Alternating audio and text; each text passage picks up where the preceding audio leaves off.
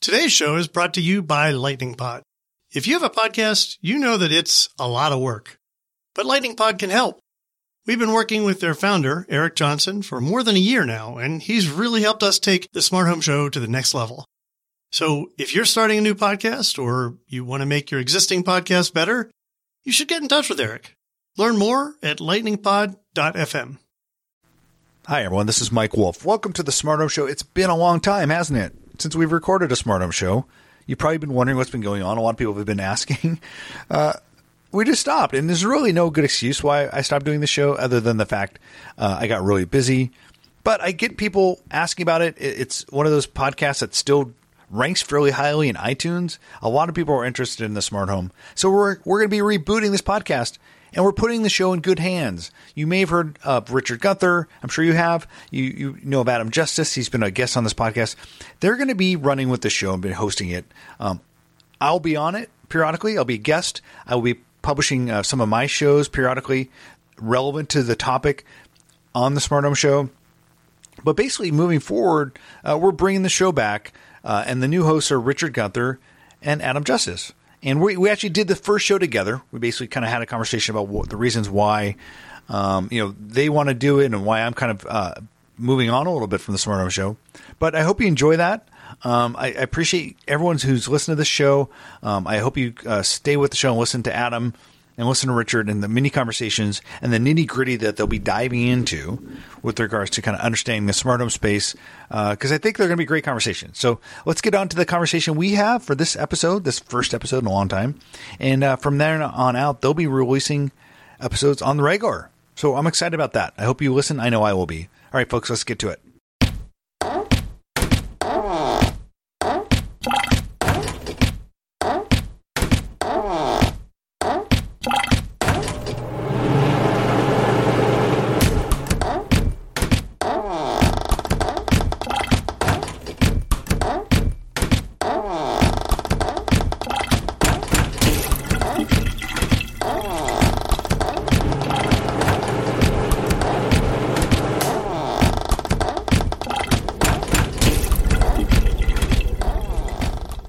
All right, hey everyone, welcome to the Smart Home Show. This is Mike Wolf. Is this thing on? It's it's been a while, man. Like it's been two years or so. I, I feel like I, I, can't believe I'm back, but I'm back with friends, and this is really kind of the start of a new phase of the Smart Home Show. And I'm here with my good friends Adam Justice from ConnectSense, Richard Gunther from the Digital Media Zone, and how you doing, guys? Doing well. Doing well. Yeah, yeah. Thanks for having us. Yeah, and you guys are going to kind of take the mantle here. We, we I talked a little bit about it in the pre-show, but this is a franchise that has gone into hibernation that you guys are pulling out uh, of the of, cat, of, cat, of this catatonic state. And we're going to kick it off by actually talking smart home, which you guys are actually spending a lot more time on nowadays than I am. You're living and breathing it, Adam, every day in the trenches. Absolutely. And Richard, as I, uh, and Richard gets embarrassed when I say this. Richard is like my favorite smart home podcaster. I feel like he's the best in the business. And I can see him blushing right now on Skype. Uh, I, I, appreciate that. Yeah, and it, you know, for me, it's more of a passion hobby. It's something that doesn't necessarily pay my bills, but it's something I'm I'm so interested in, and I I love sharing information with people about it. And we're going to talk a little bit about why you guys are taking it over. From my own perspective, um, and I mentioned this a little bit in the pre-show. Um, I've just spending so much of my time focused on kitchen tech. Um, I am not living and breathing smart home every day, and I just felt like as this market evolves, I feel like it needs people who are living and breathing, who are passionate about it. And, and that's kind of why I just, I got busy.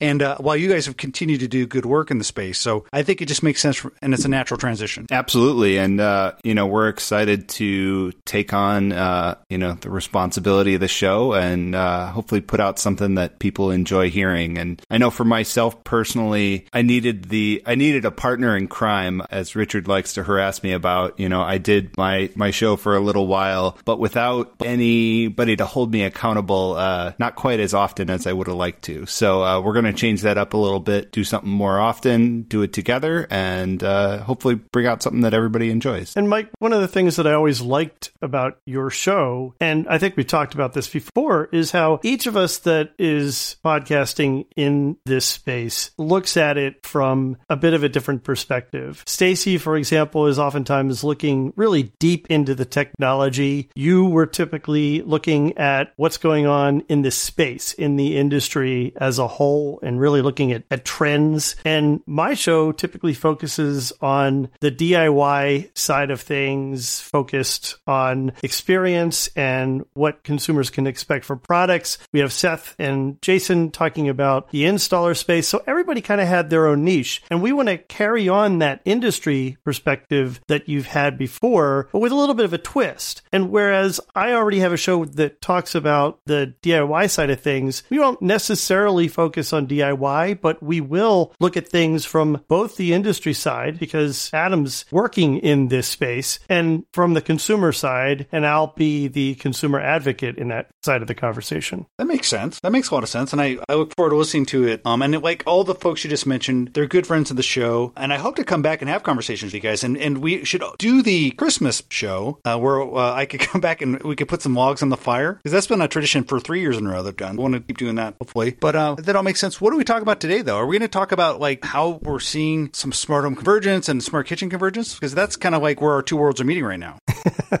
that absolutely is. And yes, we want to get you back so that we can talk more about that and other things that you're seeing in this space that are applicable. But yeah, I, there are two things that I think it makes sense to cover today. First, the convergence of smart home and smart kitchen, and, and you bring a unique perspective in that space, really now, I think, being one of like the key industry drivers that's looking at that space and helping companies pull together in that space. And then I also wanted to talk a little bit about what's going on in the device and services space where we're seeing a bunch of changes in companies, oftentimes pivoting or sometimes even retiring services that people depend on in the smart home space and what impact that has and what that's all about. So we won't take too much of your time today, but I, I think it'd be good to have some of these conversations. I don't know, Adam, do you want to maybe drive the, the smart home convergence conversation a little bit? Sure. As you said before, we're all very proud of our, our friend Mike here and all he's done as kind of becoming the, you know, the guy in the smart kitchen space. And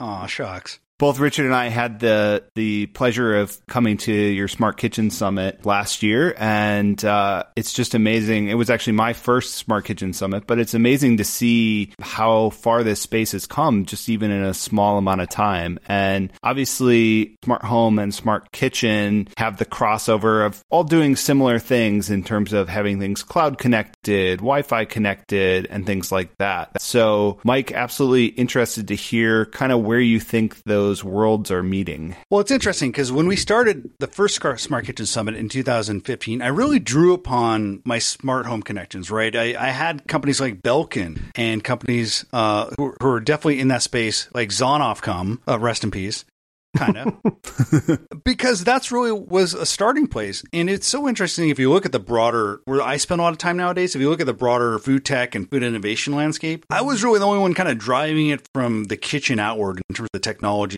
you've seen a lot of innovation and kind of a lot of focus looking at things like ag tech and kind of like the science of tech. And uh, and I'm enjoying having those conversations now because we have this publication called The Spoon where we've broadened the scope and this, the show's broadened the scope to look at that. But it was just one of those scenarios where like there was no one really looking at the reinvention of the kitchen, which had largely become stale and had kind of been left behind. If you look like the living room and all these other spaces in the home, you've seen a lot of you see a lot of, saw a lot of technology innovation, but the kitchen got really left behind. So fast forward to four or five years later, I still feel like we're early stages. Even kind of, uh, if you look at how the smart homes progressed, you've seen a lot of movement around kind of standardization. You've seen and the kind of the voice interfaces rise up. But the thing about cooking in the kitchen is it's really where like physical science meets like digital, and that's like just much harder to move uh, move along because you're actually talking about real atoms. So um, I think you've seen and you've seen some progress, but I think that it's just one of those scenarios where you have product life cycles that are much longer than technology life cycles. So if you look at like for example smartphone, if you look even like iPad, the interfaces with which we're actually interfacing with technology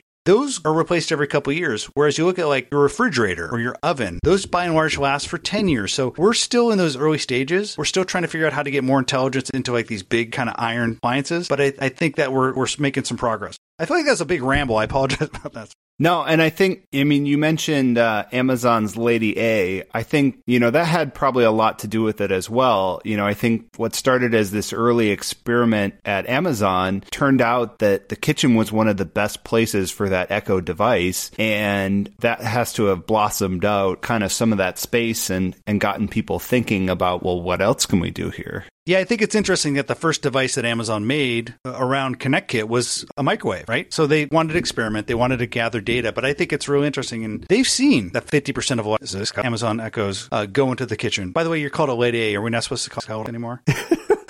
I mean, you can, but it sets off people's devices. And I will get on my rant that A, you're setting off people's devices, and And B, it is not an A word. It is an echo.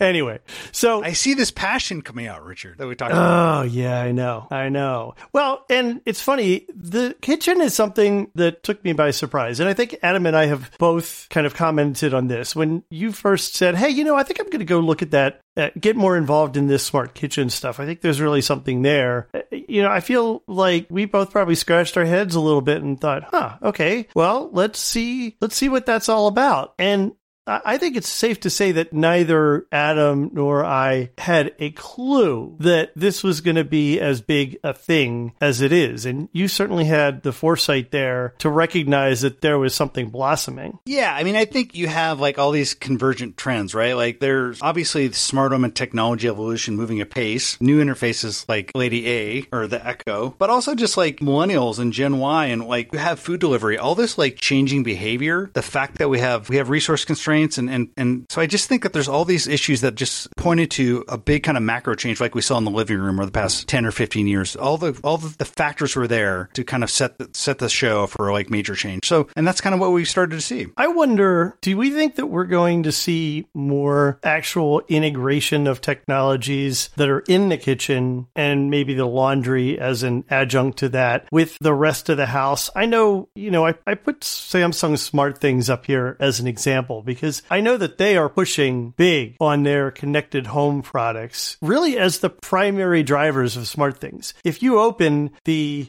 horrific SmartThings app and try to add a device, the first rows of devices are all Samsung appliances, stuff that you would find in your kitchen first. Oh, and then by the way, yeah, you can also add your ring doorbell and stuff like that.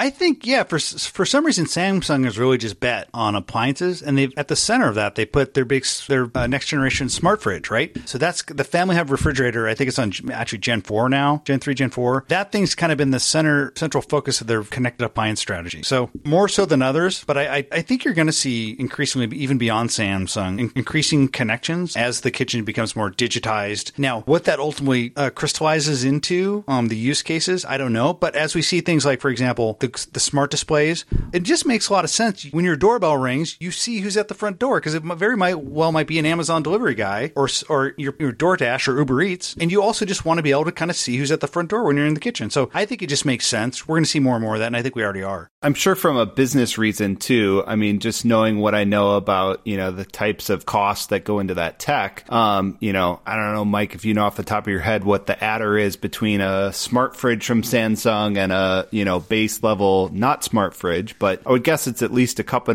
couple hundred dollars. So they probably are able to add, we'll say, like fifty dollars worth of tech to the to the cost of the device, and then get a huge adder to what you know what they actually charge for it in, in the market. That's a good question. I think you're probably right. What's interesting though is like when you talk to like people who work in appliance stores. I was just in Europe talking to one of the, the leading execs from like one of the biggest appliance stores in Europe, and people aren't necessarily coming in and asking asking for smart home technology or smart kitchen technology, that the process of buying appliances and putting money into your home um, around that, particularly like kitchen remodels. It's a different part of the brain that they're thinking about, and they're not necessarily thinking about technology. And I kind of alluded to that earlier, where buying cycles around things like kitchens are very different from around from technology. So where we've seen a lot of mode kind of emotion around countertop appliances, we haven't necessarily seen that around the big appliances. So I don't know where I'm going with this, other than say like I still think like there's kind of a vast gulf between the way which consumers see the kitchen um, and like how they see smart technology. So like which kind of runs counterintuitive to my event, right? I think I think there's definitely the future, but I also think that we, we have a long ways to go. That makes sense. Well, I think you make a good point about the, you know, how long those devices stay in your household. And I think for some people like us who keep up with technology, I could almost see that being a reason not to do it too. So you're like, well, I know how fast technology changes. So I don't want to put, get something that's high tech in a 10 year device because it's going to be out of date in, you know, three or four years. Exactly. That's why back when I was talking about this quite a bit, I always felt like retrofit technology, where you basically take something like a smarter fridge cam and just plug it into existing fridge, made a lot of sense. Rather than having to worry about buying something where the operating system failed in three or four years from now, you could just have the assurance that your refrigerator is going to last and just add technology, make it more of a modular approach.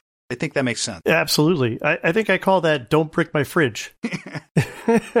yeah. So what's interesting is, you know, you mentioned Smarter. That's a company where when they first announced products that they were going to be doing beyond their initial uh, teapot and coffee pot and stuff like that, they were focusing on these retrofit devices. And the fridge cam was the first. I think they're also still planning on doing something like uh, pantry mats. And I believe they were also talking about a, an audible sensor sensor that would do something like what the Echo Guard is supposed to do, but with your kitchen devices. So instead of listening for like the smoke alarm going off, it's listening for the tone that your toaster makes or that the sound that your dishwasher makes when it's done and stuff like that to try to provide some smarts and alerts for you. I think that's a really interesting use of technology. And I'd love to see more stuff like that as opposed to like thousand dollar add on 29 inch screens on the front of traditional traditional yeah. devices.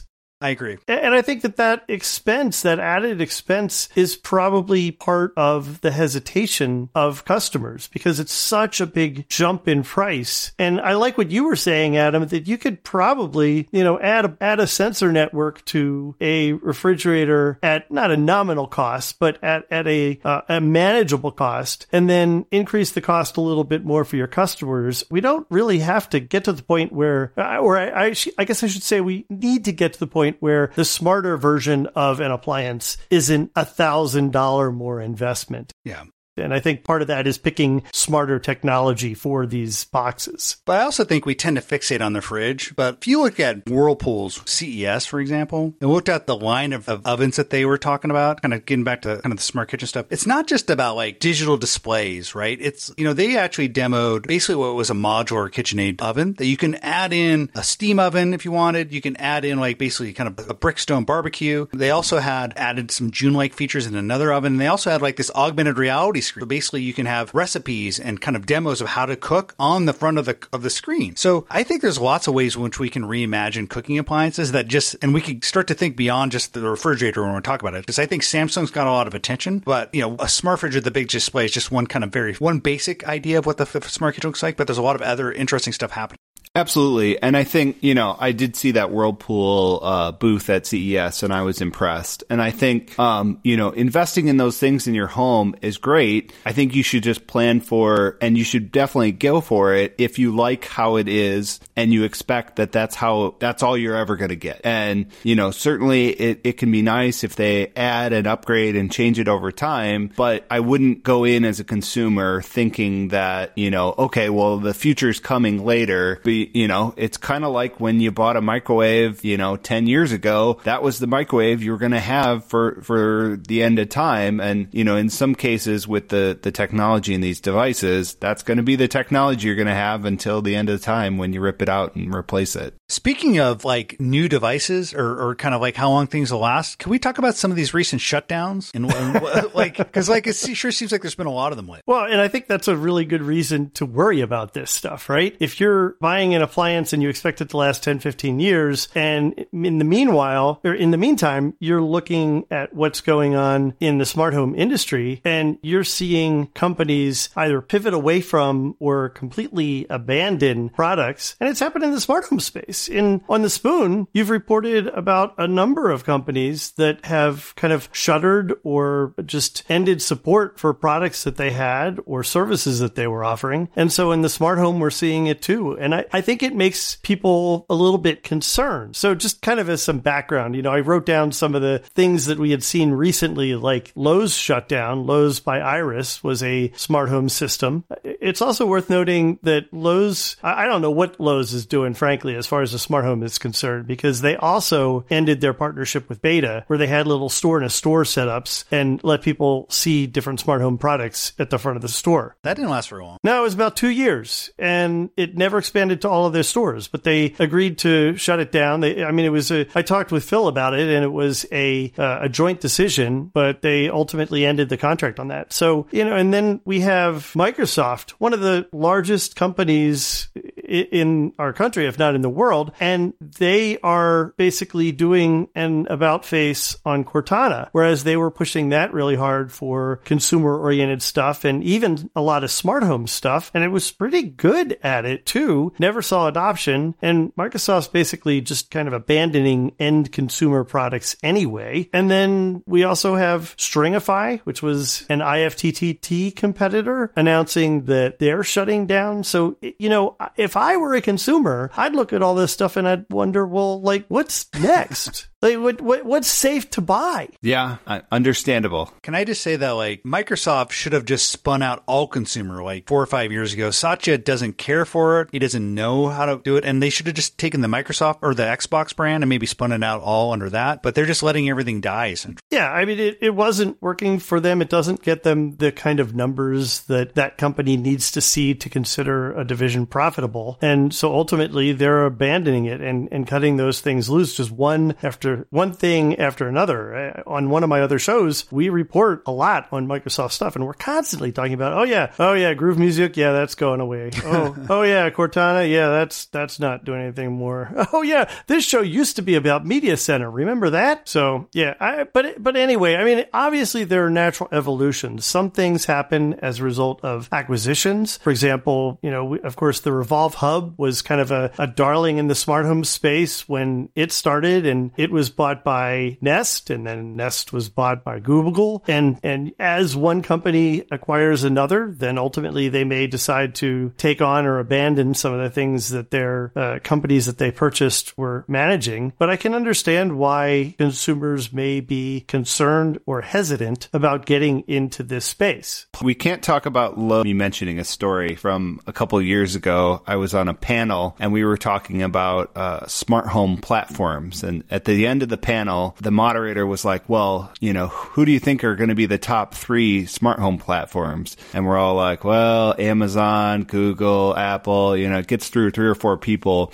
and I think we kind of all forgot that there was somebody from Lowe's on the panel, and so we get to him at the end, and he was like, "Well, well, well, Lowe's, of course," and and we all kind of just died a little bit inside because nobody had given that answer, and we all felt bad for him. Well, here's the problem: the guy from Lowe's probably works at Amazon or Google at this point. Because if you if you ever look at LinkedIn, like literally the guy who's the CEO of Wink last ended up at Amazon. The guy who is running uh, the Lowe's smart home stuff, he's he's now at, at Amazon as well. So like what happens is all these guys, all the Revolv guys are at Google. So they just all kind of got sucked into those those vortexes. I don't know if that was an intentional reference, Mike, but you know, Wink is another one that you have to wonder what's going on with that. I mean, it's kind of like dead man walking right now. Nothing has happened with that product in months and months and months and months, and they haven't added any major new product line integrations in over a year and a half. So I think uh, Will.i.am is just kind of letting it make some side money for them and not really investing anything in that. Yeah, that was a weird acquisition anyway. I mean, wasn't for a while it in the hands of like one of the was it in the hands of Flex or one of the contract manufacturers for a while? Yeah, yeah, that made yeah, more Flex sense to me. That made a lot more sense. Yeah, exactly, exactly. Yeah, I, I, don't know what that was about. That was a very, very strange acquisition. So, I, I mean, I,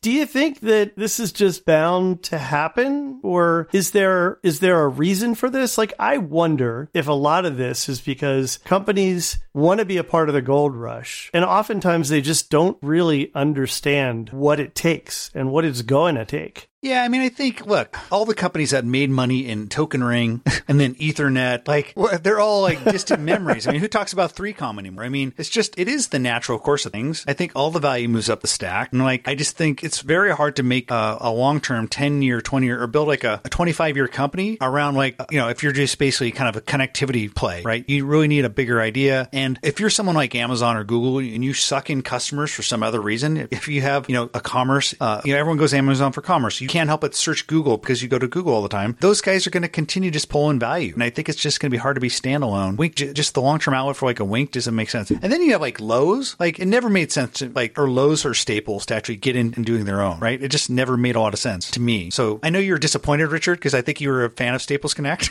I was a huge fan. Yeah. I, I, mean, I thought they had one of the best products out there. Yeah. And the, with the work that the Zonoff team did. Well, the Zonoff team was well, good. Like there's good technology. Yeah. Was absolutely fantastic.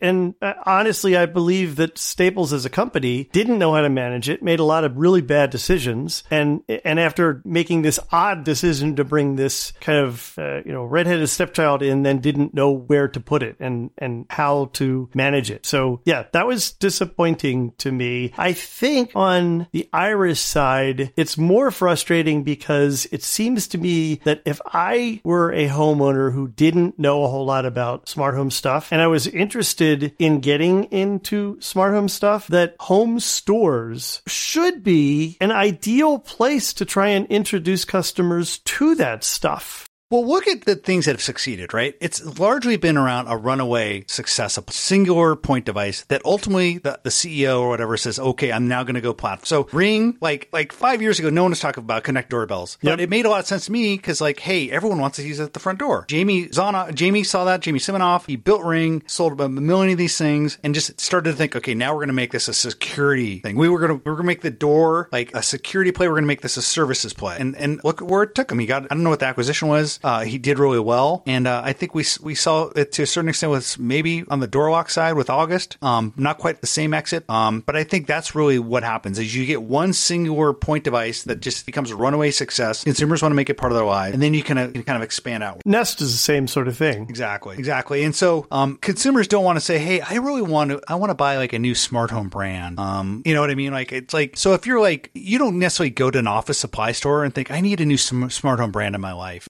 well, you, know, right, right. you don't do that. Uh, so I, th- I think that just wasn't the way in which consumers think, the way they buy things. Yeah, and I think I guess one answer, uh, you know, I'll wear my Apple fanboy badge for a second here on kind of the the defunct services thing is, you know, the one of the advantages of HomeKit is that what you get on day one that can be managed through HomeKit, it doesn't matter if somebody were to fold and the servers turn off, HomeKit's still going to work. It's all a you know a local protocol, and Apple manages all of that. Well, it would matter if Apple folded, right? but what's the likelihood of that? Or if Apple decided to abandon it because it's taken five years to ramp up, uh, there's always that risk, right? Absolutely, but it's less likely. The likelihood of Apple folding very low. Uh, the likelihood of Apple losing interest in it, I guess that's possible, but you know, I don't see many signs of it as of today. I mean, they did kind of with 1394, um, but that's it's not quite the same thing. But they do lose interest. I don't see it happening with HomeKit, but they they have done it in the past. So they kind of say, okay, well, whatever, HDMI or is going to be the winner or, or whatever. Um, but they, I don't see it happening with HomeKit. Yeah, you don't think they're going to say, well, actually, we think Alexa's the way to go, and so uh, you know we're going to integrate with Amazon, and good luck with that. And you know, I don't see that happening. but you could see, well, maybe not so much. I was going to say you could see Google just kind of doing it about face because they have a history. Yeah, they do. Of doing that. They give up on stuff way faster. Like uh, when you compare the two, Apple versus Google, Google's more likely to say ask because first of all, they have like lots, lots of different competitive things happening at the same time. There's, it's not like Amazon and Apple where there's just everything, everyone's bought in across the company. There's one strategy from the top down. I feel like with Google, there's just lots of fiefdoms or fiefdoms doing different things. So much so, at one point they had multiple uh, smart home protocols within their own company. I think they've at least uh, all named the same thing. Uh, Yeah, exactly. I feel like they were. Oh yeah, yeah. I mean, if at one point in time, I believe there were two versions of Thread or whatever it it was was. it was Weave. Yeah, so there was Weave. there was two versions of Weave. Yeah, there was Nest Weave and there was Google Weave, and haven't heard much Mm-hmm. about Google Weave. So I think they've at least cleaned that up and, and all aligned around the Google Assistant, and that's you know a big priority within the company. But yeah, Well, but yeah, I mean, the good news is that since Thread was built on that, Thread is going to come in and save it. Oh, wait, where's Thread? silence. Cricket sound. So yeah, I hmm, yeah. So so what is the? If you're a consumer, and I think it would be interesting to say, you know, let's look at this from the manufacturer's perspective, who has to place bets on platforms, and a consumer's perspective, and maybe even a, a bit of an industry perspective, Mike. But from the consumer perspective, I would worry about what I should buy, and I like what you said, where just you know think about point solutions. Don't necessarily worry about platforms, but at the same time, if I'm buying a product that's a point solution, I like to know, like, I want to see a bunch of logos on that box so that I have options. Absolutely. Yeah, I think that's right. And I think sometimes consumers should also be worried about like things that they do think is stable, but a big platform player comes in and buys them. What I think is interesting is I think consumers are not only thinking about like the longevity of things, but they're also starting to think about more things like, okay, when I'm buying this, what about my privacy? What's who's listening in on on this voice conversation? So I think that the the, the smart home calculation is changing to long, not only longevity and like how this fits in life, but also like who's the kind of big company behind this. And can I trust them? Yeah, I had an interesting conversation towards the end of last year, right before CES, with a company that was only doing HomeKit, and you know, I kind of asked them, "Well, what's your what's your story on on you know Amazon and Google?" And they said, "Well, you know, in and they were a European company, and they said, well, you know, in Europe, privacy is so so front of mind and so forward that you know people don't want their devices connected to the cloud, and so you know, HomeKit's a perfect fit for them." Because you know that's something uh, Apple's all about. I mean, in their most recent uh, you know thing, I, they must have talked about privacy you know four or five different times in the keynote. Um, so it's very front of mind with them, and and so that makes sense in a especially in Europe where you know that that attitude is very similar. And uh, I guess we'll just have to see in the U.S. if if you know people kind of pull back and and take more of that stance, or if they are kind of like they are today and just kind of like, eh, I don't care whatever. You have my data. So, Adam, as a product manufacturer, I mean, Grid Connect re-released the ConnectSense outlet with support beyond HomeKit. So, why did you go that approach as opposed to the the, the approach that he's talking about? It, there have to be advantages to it. Yeah, I mean, I think it was a disadvantage early on to be HomeKit only, and obviously the market, uh, the market evolved, and so our stance was that you know we needed to integrate with the three major players. We needed to be on HomeKit, and and certainly you know continue to support that platform um, and feel strong. And then you're going to add Cortana and Bixby, right?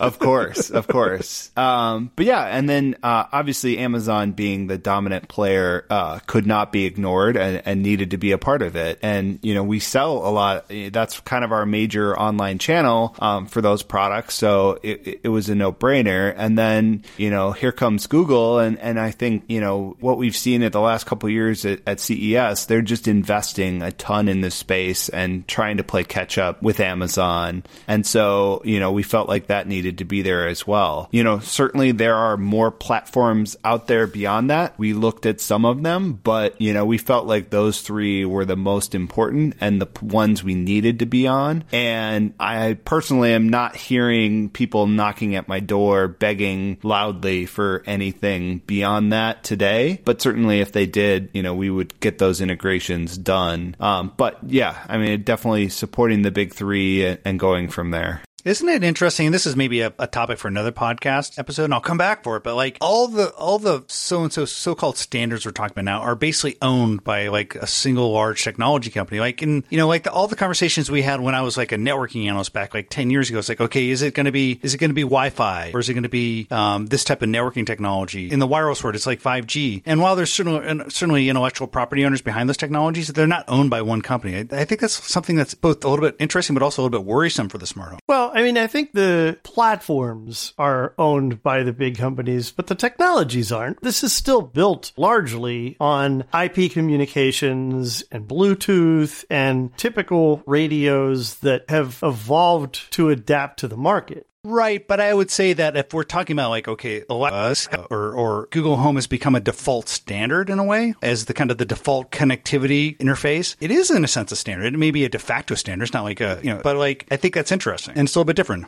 Oh, it definitely is. Yeah, I mean, I think at the end of the day, nobody really cares how their devices talk uh, on the network. It's like, as I want it to work, I want it to be reliable. Um, I, I, prefer it not to have another hub that has to go in my closet of hubs. Um, but if that's the way and, and that makes it reliable, then whatever, what's one more? But, you know, they just want it to work and they want it to work with voice and they want to work with whatever their chosen thing is in their home. So for that consumer, if, if somebody's already said, I'm all in on uh, Google Assistant or I'm all in on Alexa uh, uh, or I'm a HomeKit home, you know, we want we want that to be an easy choice for them when they pick up one of our products. Yeah, that makes sense. That makes a lot of sense. And, and I think that is better for consumers to look for that choice. So, well, I don't think we're going to solve this problem. And I'm sure we're going to see more companies shut down over the coming years. But I think the thing that I'm most interested in is really just seeing how companies adapt to this, seeing if the trepidation that users or customers may have because they're seeing stuff kind of go away might make companies be a little bit more purposeful in how they approach the market and the services that they offer. And maybe even, and I, I think this is something that Stacey has talked about too, create a failure plan, right? Like it, it, it astounds me how many startups don't have a failure plan and just something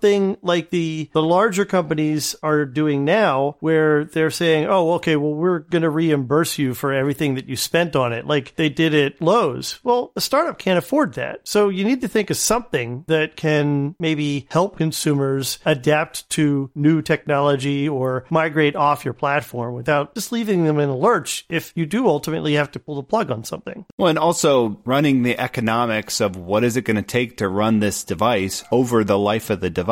You know, I think, you know, somebody alluded to it earlier, like, you know, some of these companies probably didn't fully think through what are my cloud costs for the life of this device? What is it going to take to operate this and build that into the cost and or the business model of the device? Because, you know, if you just kind of were, uh, you know, cowboying it out there and, and, just like, whatever, we'll figure it out when we get there, um, then ultimately they may, ra- may have run into a business model that didn't work. And so if you're not thinking about those things when you're shipping a product, then that's how you're going to end up on either your dead man walking or your shutdown list.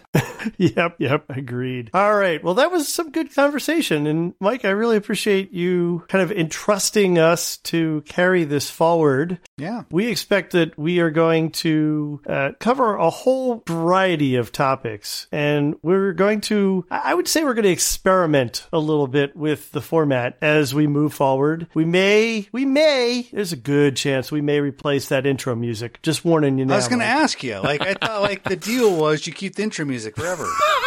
That's what we. T- wait a minute. What's going on? All right, fine. now, Richard just told me after knowing him for years, I thought he's a close friend, that he hated the intro music. Yeah. And Richard, I don't know where this leads well, us. if you come back, you know, hopefully we'll make it up to you. But in the meantime, in until you come back, you have been doing so much stuff, Mike. You are like all over the place. You're doing side conferences. You're doing this Smart Kitchen Summit, rather. You are at Smart Home conferences and Smart Kitchen and other events talking and uh, moderating. I mean, you're all over the place. Let people know what you're up to and pimp your site a little bit too, huh? Well, most of the time I'm spending nowadays uh, on waste writing for the Spoon, which is our editorial site. It's kind of become a, I would say, a go-to go-to place for people in the food tech space and the smart kitchen space. We are doing our first adjacent kind of spin-out conference called Articulate. I give full credit to Chris Albrecht for thinking of that name. It's all about food robotics. So if you like see these guys like Creator or the Breadbot, which I think you saw at CES, um, we have the CEOs from all these companies coming. We also have the head of Google's robotics coming to talk about robotics. So uh, that's actually next Tuesday. So if you're in San Francisco, you want to come, check it out. And uh, other than that, just uh, continuing to plug away. I'm going to Europe uh, in, a, in, a, couple weeks to talk about more food tech, and, and uh, hopefully I'll be back on the show again. You guys can invite me back. We'd love to have you. All right. Well, this has been great. Thanks, guys, for coming on the show, and I hope you take good care of the little baby. It's not. It's not a baby anymore. I feel like it's an adult now. Uh, maybe it's an adolescent. Adolescent. And uh, Richard, why don't you tell people where uh, where they can find you on the internet? Yeah, so my primary show that I do is called Home On, and like I mentioned earlier, that is focused on DIY smart home consumer products. And I write about technology, and the home of that podcast and others that I'm involved in is at the Digital Media Zone. That's thedigitalmediazone.com. And Adam, you. Uh, you can find me on Twitter at Adam Justice, and uh, you can keep up with all the things my company is doing at connectsense.com. And as far as finding future episodes of the show, good news if you're listening to this episode, you'll be able to just continue to subscribe to the show as you always have in this feed. And if you want to see show notes or anything else, we're going to be hosting all of those at smarthome.fm. Very good. All right. Well, thank you, everybody. And very good. To everybody listening, thank you. And I hope that you will stick with us as we take the show into the next phase. We're really excited about it. Absolutely. Looking forward to it. Thanks, guys. This has been a lot of fun.